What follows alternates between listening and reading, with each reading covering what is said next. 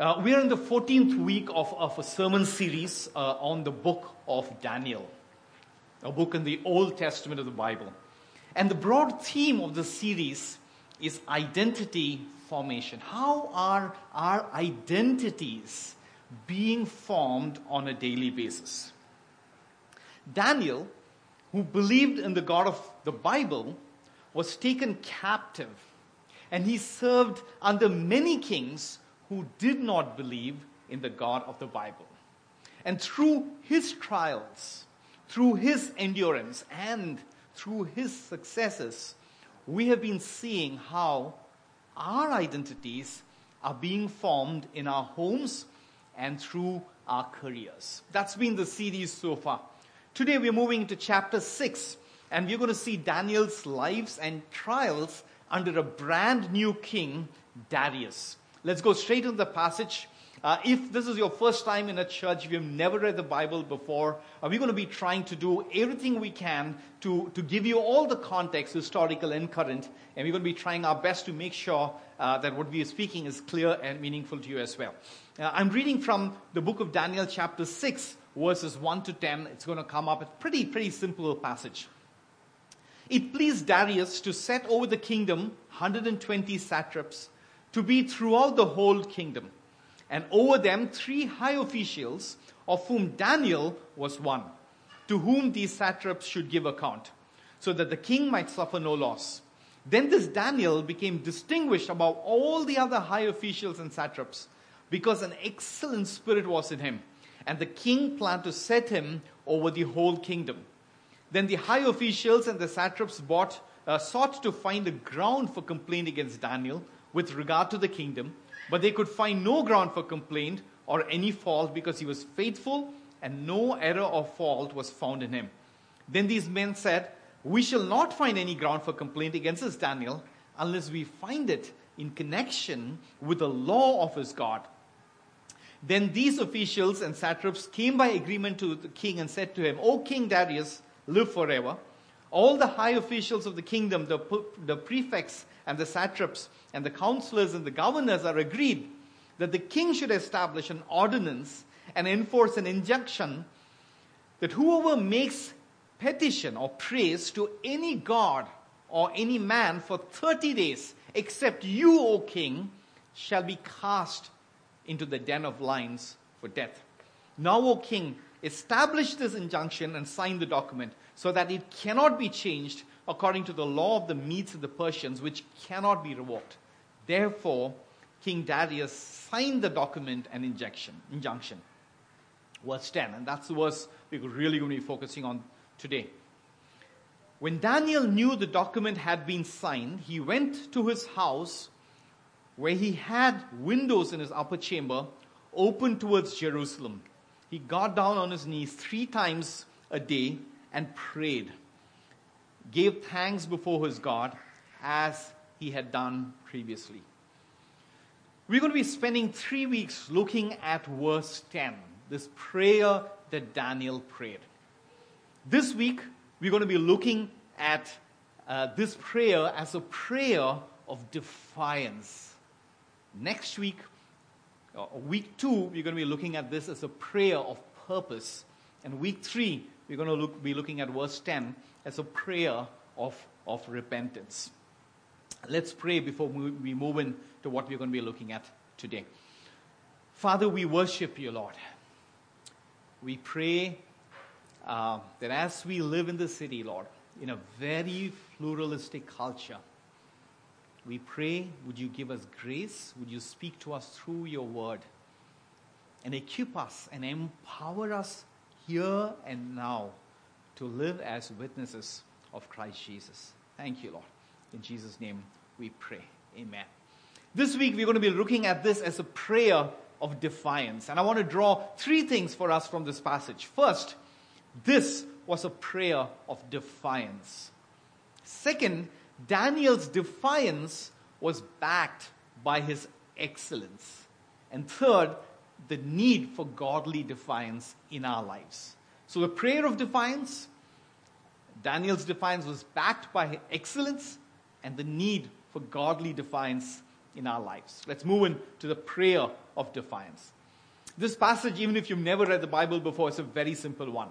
And it's, it's a very familiar situation. Uh, it happens in the corporate world all the time. People are jealous of each other's success. Welcome to Mumbai. Uh, other officials here, um, very envious of Daniel's excellence and success, hatched a plot to do him in. They knew that Daniel will never compromise on his faith in the God of the Bible. So, this is what they used to get him into trouble. They hatched a plan. They walked up to King Darius and said, Let no one in this kingdom pray to any God except to you for 30 days. No one is to pray to any God except to you, O king. And if anyone refuses to follow this, throw them to the den of lions to be eaten alive and, and, and obviously dead. If they're eaten alive, they're not going to stay alive uh, anymore. And the king signed this, this injunction. And this brings us to verse 10, verse 10. When Daniel knew the document had been signed, he went to his house where he had the windows in his upper chamber open toward Jerusalem. He got down on his knees three times a day and prayed and gave thanks before his God as he had done previously. Daniel had no hesitation whatsoever in defying the king's command. Daniel was not going to stop praying to the God of the Bible. Daniel was not going to start praying to the king. He was going to pray only to his God. Not only that, as you see from the passage, Daniel did not also hide his prayers. He, he went to his house where he had windows open in his upper chamber toward Jerusalem and he prayed and everyone could see. Presumably, when he opened the windows, when the windows were open, everyone could see. Which is why uh, we say this with certainty because when Daniel started praying, we read later on the passage that all the other jealous rivals go and complain to the king because they had seen him praying. And they obviously had seen him pray earlier as well because that's how they initially hatched this plan to, to, to get Daniel undone. I say this is a prayer of defiance because Daniel did not hide in a corner and pray. He did not hide in his bedroom and pray. He did not hide in, hide in his bathroom and pray. I say this is a prayer of defiance because Daniel did not close the window when he prayed. He left it open as he always did. Daniel did not hide the fact that he was praying. This is really interesting. Think about it. Is it wrong to pray in hiding? Could Daniel not have hidden and prayed? In fact, wouldn't that have been the wiser thing to do? You know, if you read the passage, after all, this edict, this rule this king bought is not that you cannot pray to your God forever. It says you cannot pray to anyone except the king for 30 days. That's it. So Daniel could have just, just pretended or, or, prayed very quietly in his heart, in his, in his home, without anyone seeing for 30 days, and then gone back to praying to his God all over again. But Daniel chose not to hide his prayer even for 30 days. What was the point of Daniel's defiance? What was the point of Daniel's defiance? Daniel was defiant because he understood the importance of public faith in a pluralistic culture. To not pray is give up being public about his faith. And Daniel did not want to give up being public about his faith.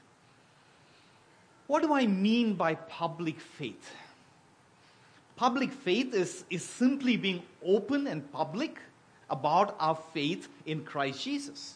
Here's a very simple example of how we can be public about our faith. This is what I mean.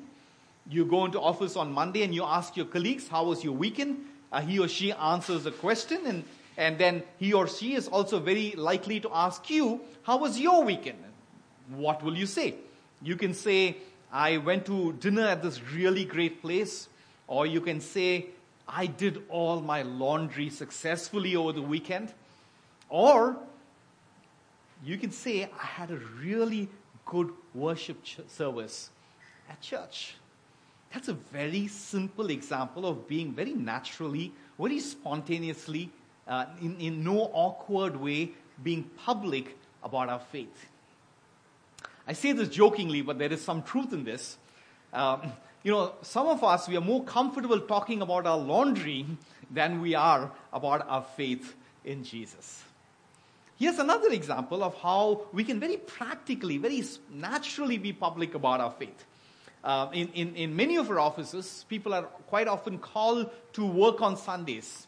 You know, occasionally, uh, someone might request you to get some work done on, on Sunday.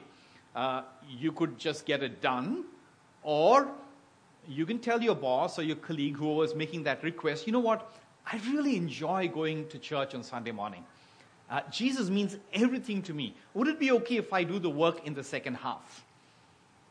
You see, you've honored him and, and you've just been public about your faith. Now, of course, if your boss or colleague makes it a habit of getting work done on every, asking you to work on every Sunday, then you have to turn the, the, the, the, your conversation around. You say, you know what, I just, I, I love going to church on Sundays. I, I need Jesus. Uh, and, you know, so can we, can, you, can we please not make this a habit? Again, a very natural way to be public about our faith. Let me clarify something here. It's important to understand this.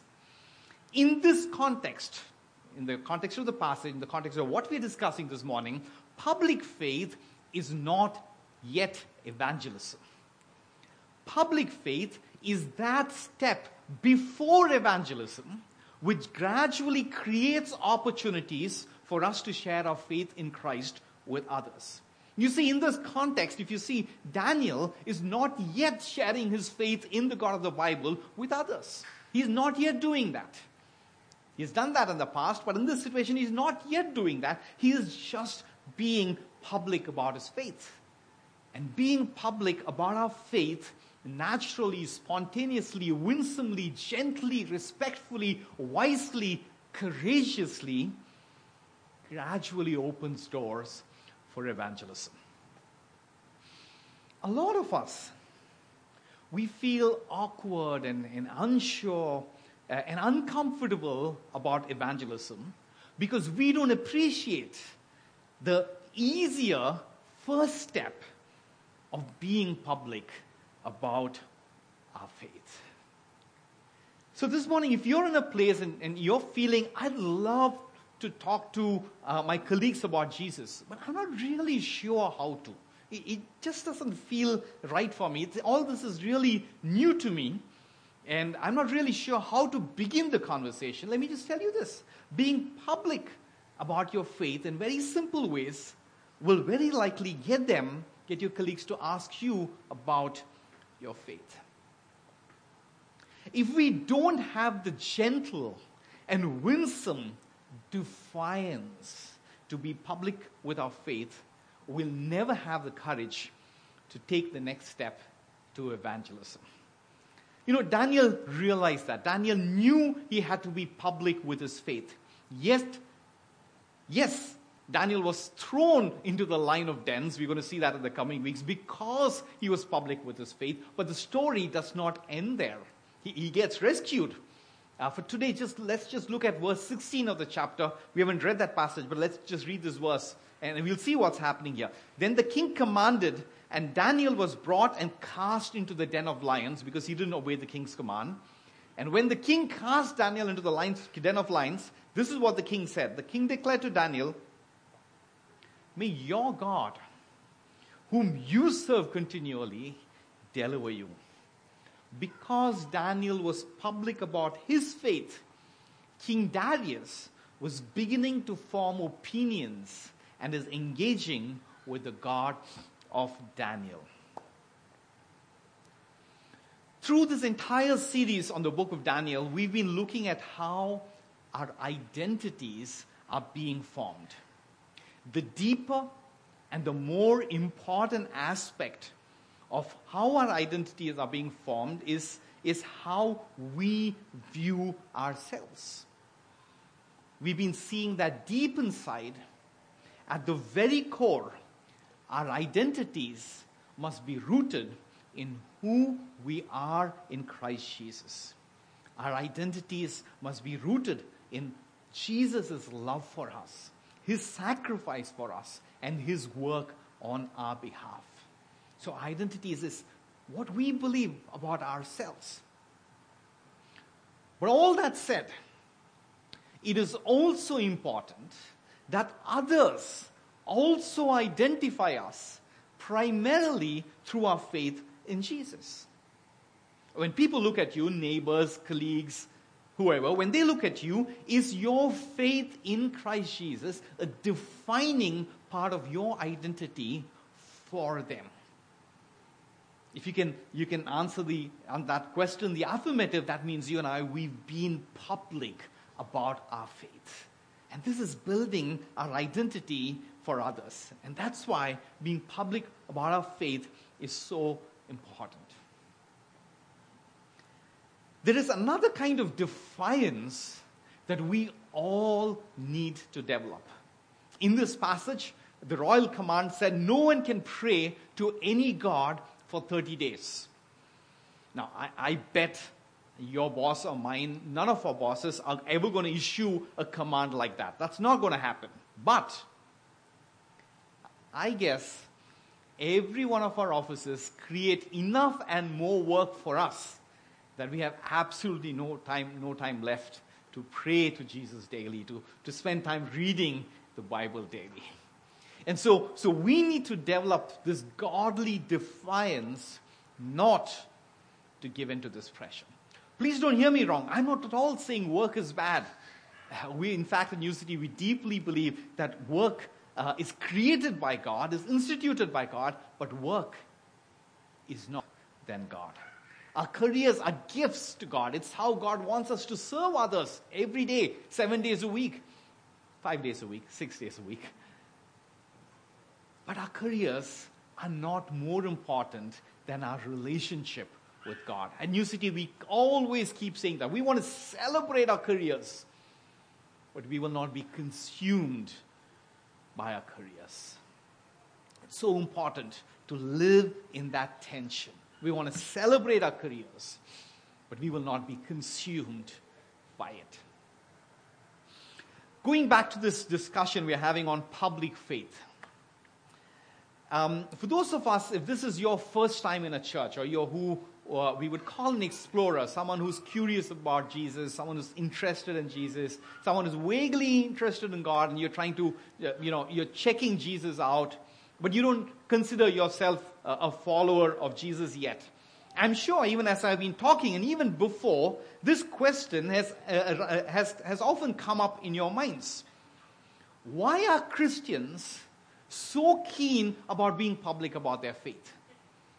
What is it about Christians that they want to talk about Jesus? I mean, isn't, isn't faith, uh, uh, isn't religion a, a private thing?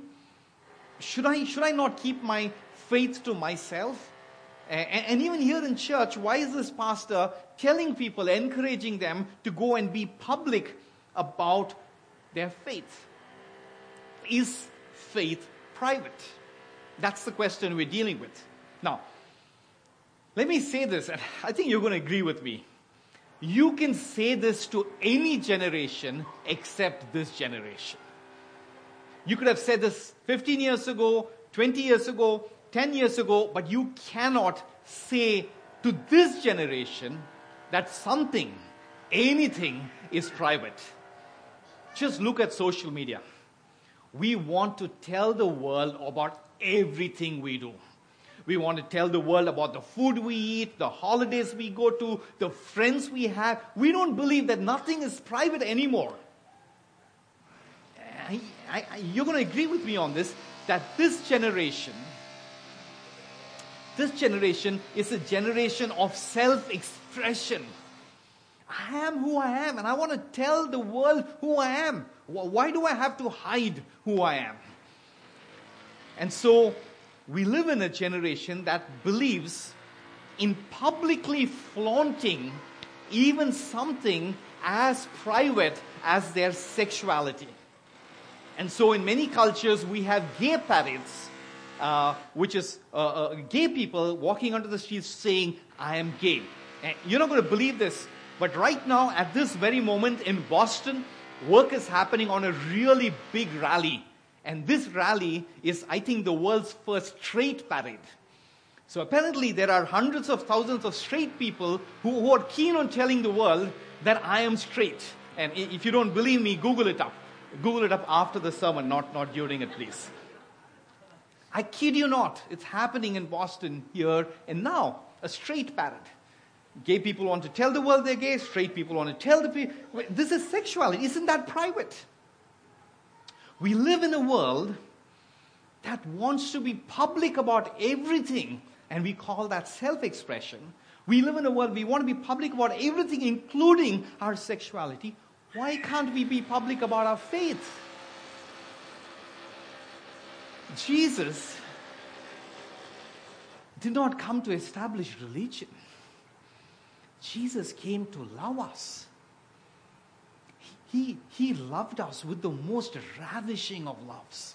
He loved us with the most extravagant of loves. He loved us with the most beautiful of loves. And a true follower of Jesus, it's not that he's trying to make, he put up or put on a show, but a true follower of Jesus cannot keep that quiet. I mean, have you seen anyone who's fallen in love and, you know, is pretending as if everything is okay and just, just the usual in his life? No. This person is bubbling. He's, he's happy or she's happy and excited and she wants, he or she wants to tell his friends about it. And that's how true followers of Jesus feel about their faith. And that's why we need to be public about our faith. It's the most natural thing to do. Again, let me clarify that public faith does not going uh, does not mean going and getting a tattoo saying I'm a Christian on our foreheads. It does not mean telling our Christian, uh, telling our telling our bosses and colleagues in every second sentence that I'm a Christian. Uh, how was work this week? Uh, work was good. I'm a Christian. That's not that's not what public faith means. It just means humbly and boldly and appropriately acknowledging our faith at relevant and appropriate times. Let me just give you one example uh, from my, my, my life to make the point.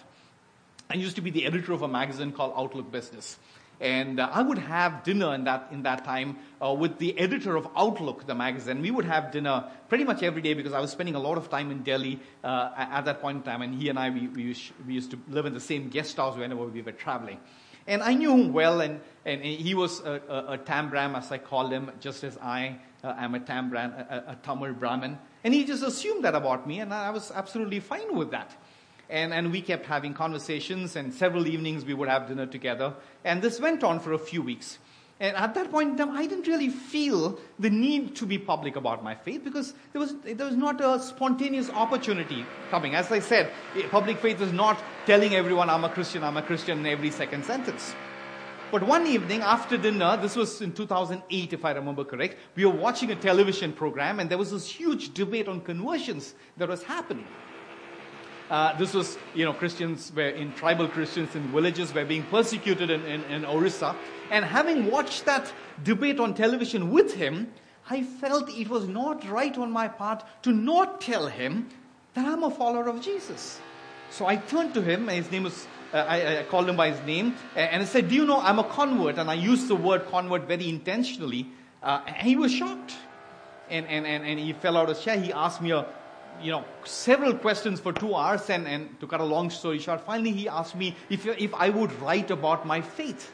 And I wrote an article called I the Convert, which, you, which also you can Google it up after the sermon, please. And, and, and God really used that article. He really, I had no plans of writing the article. I had no plans of telling the whole world in a, in a, in a column about my faith because I took that very simple, natural, spontaneous step to just being public about my faith at a time when it would have been highly inappropriate for me not to be public about my faith.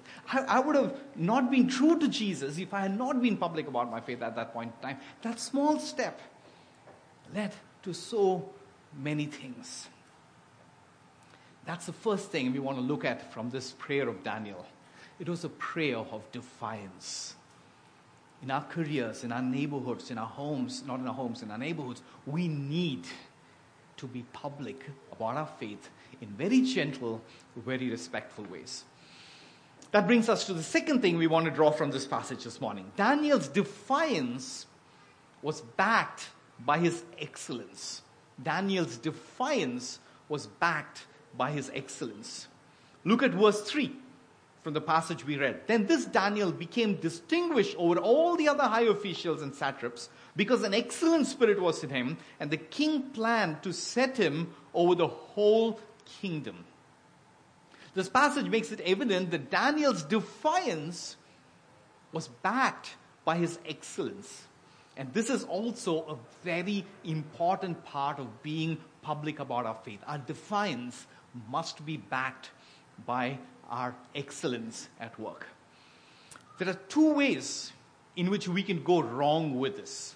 First, if we are defiant without excellence, then our testimony about Jesus is not going to be worth much. On the other hand, if we are merely excellent but have no defiance, we won't even have a public faith. Let's, let's look at both these scenarios. Defiance without excellence is ineffective in the corporate world. If I am public about my faith in Jesus and if I keep sharing about my faith in Jesus with everyone at my office, but if I really suck at my work, who on earth is going to turn to this Jesus that I am pointing to?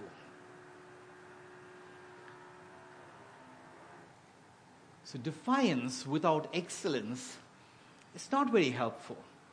And so, we have to engage passionately in our careers. We have to excel in our respective careers. But our passion for our careers must flow and be second only to our passion for Jesus.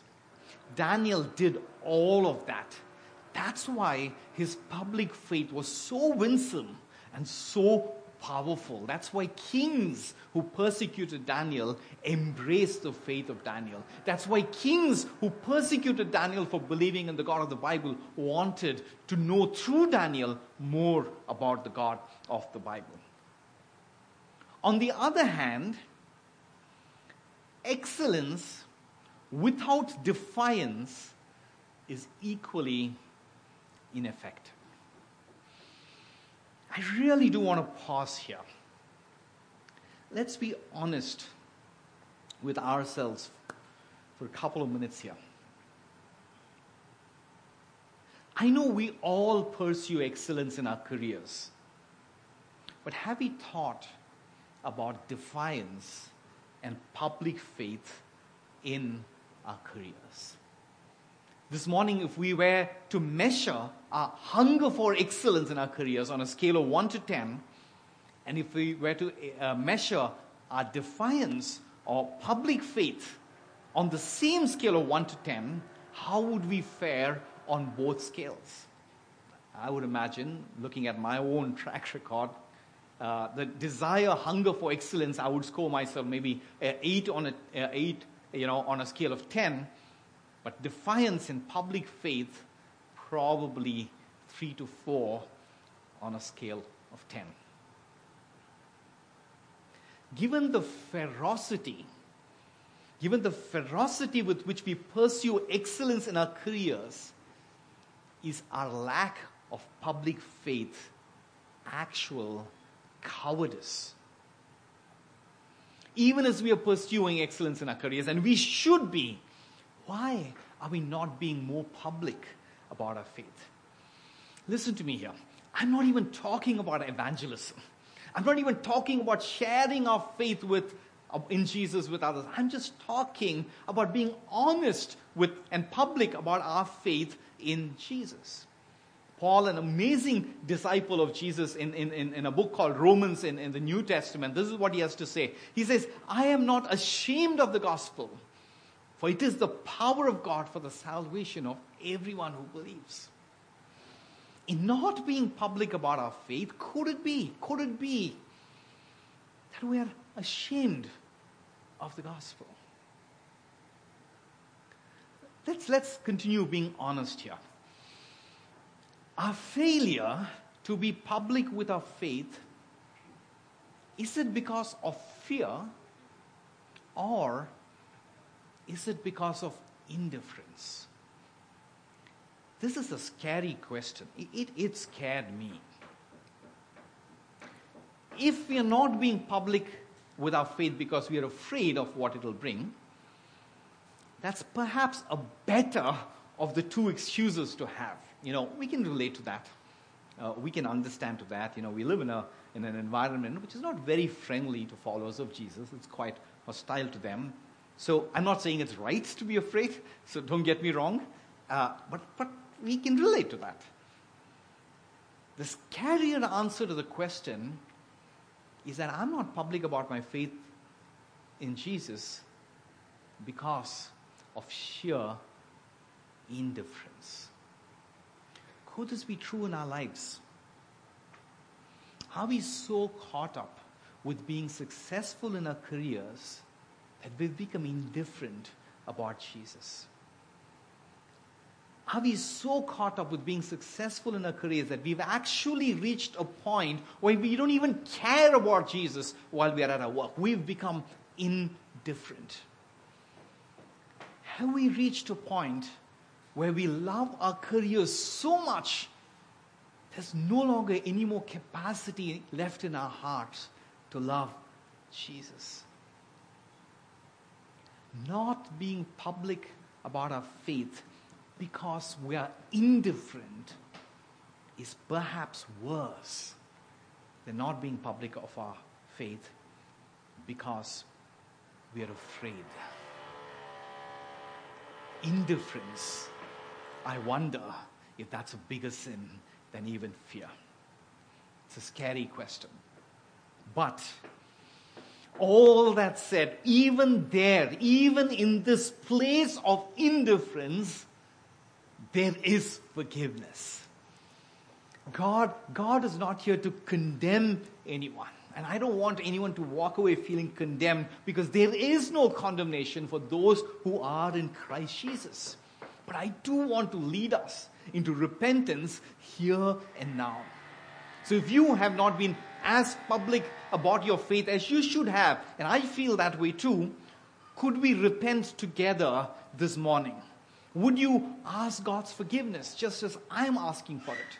Would you pray even as I'm praying? Could we pray together asking God for grace and courage to be public about our faith? We need both defiance and excellence as we seek to live as ambassadors of Christ in this world. We need to be excellent but in that excellence, we must demonstrate a godly defiance in being respectfully public about our faith, no matter what the world thinks. And that brings us to the last thing I'd like to unpack for us today the need for godly defiance in our lives. The need for godly defiance in our lives. Daniel was threatened with being thrown into the den of lions. He defied the king and he was indeed thrown into the den of lions. What happens later, we'll see in the coming weeks. But the question I have for us is Was Daniel the only one who was thrown? Is the, was Daniel the only follower of Jesus who was thrown into, the, into a den of lions? Not at all.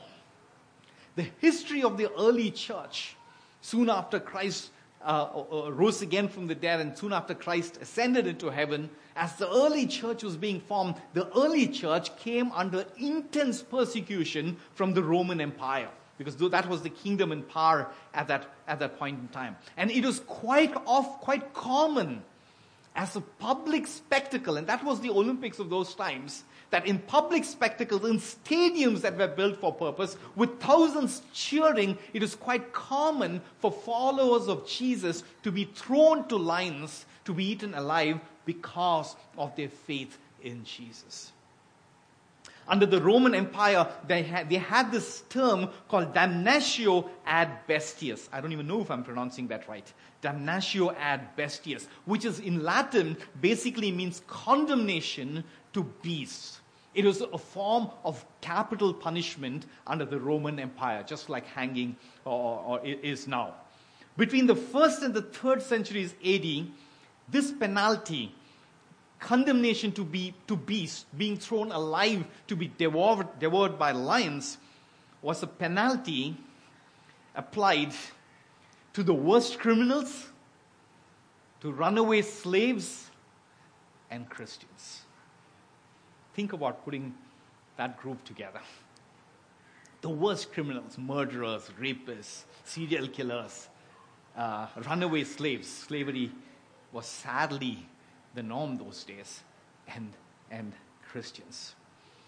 And many Christians, not one or two, hundreds perhaps, chose to be thrown to the lions rather than renounce their faith in Jesus.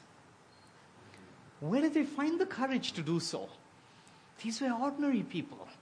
None of them were superheroes. Where did they find the courage to be thrown to the lions?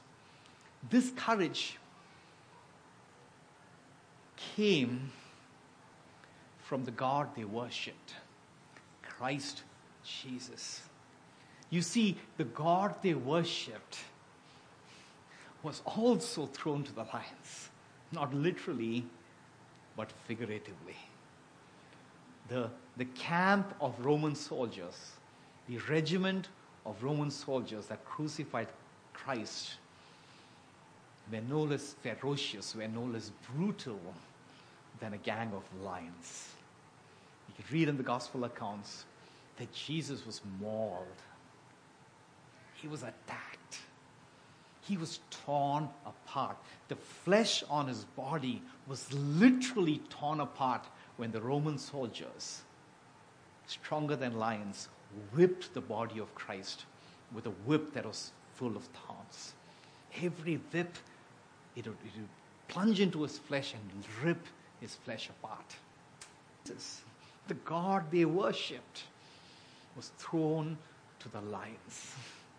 He was mauled, he was beaten, he was brutalized, he died, and but he rose again from the dead.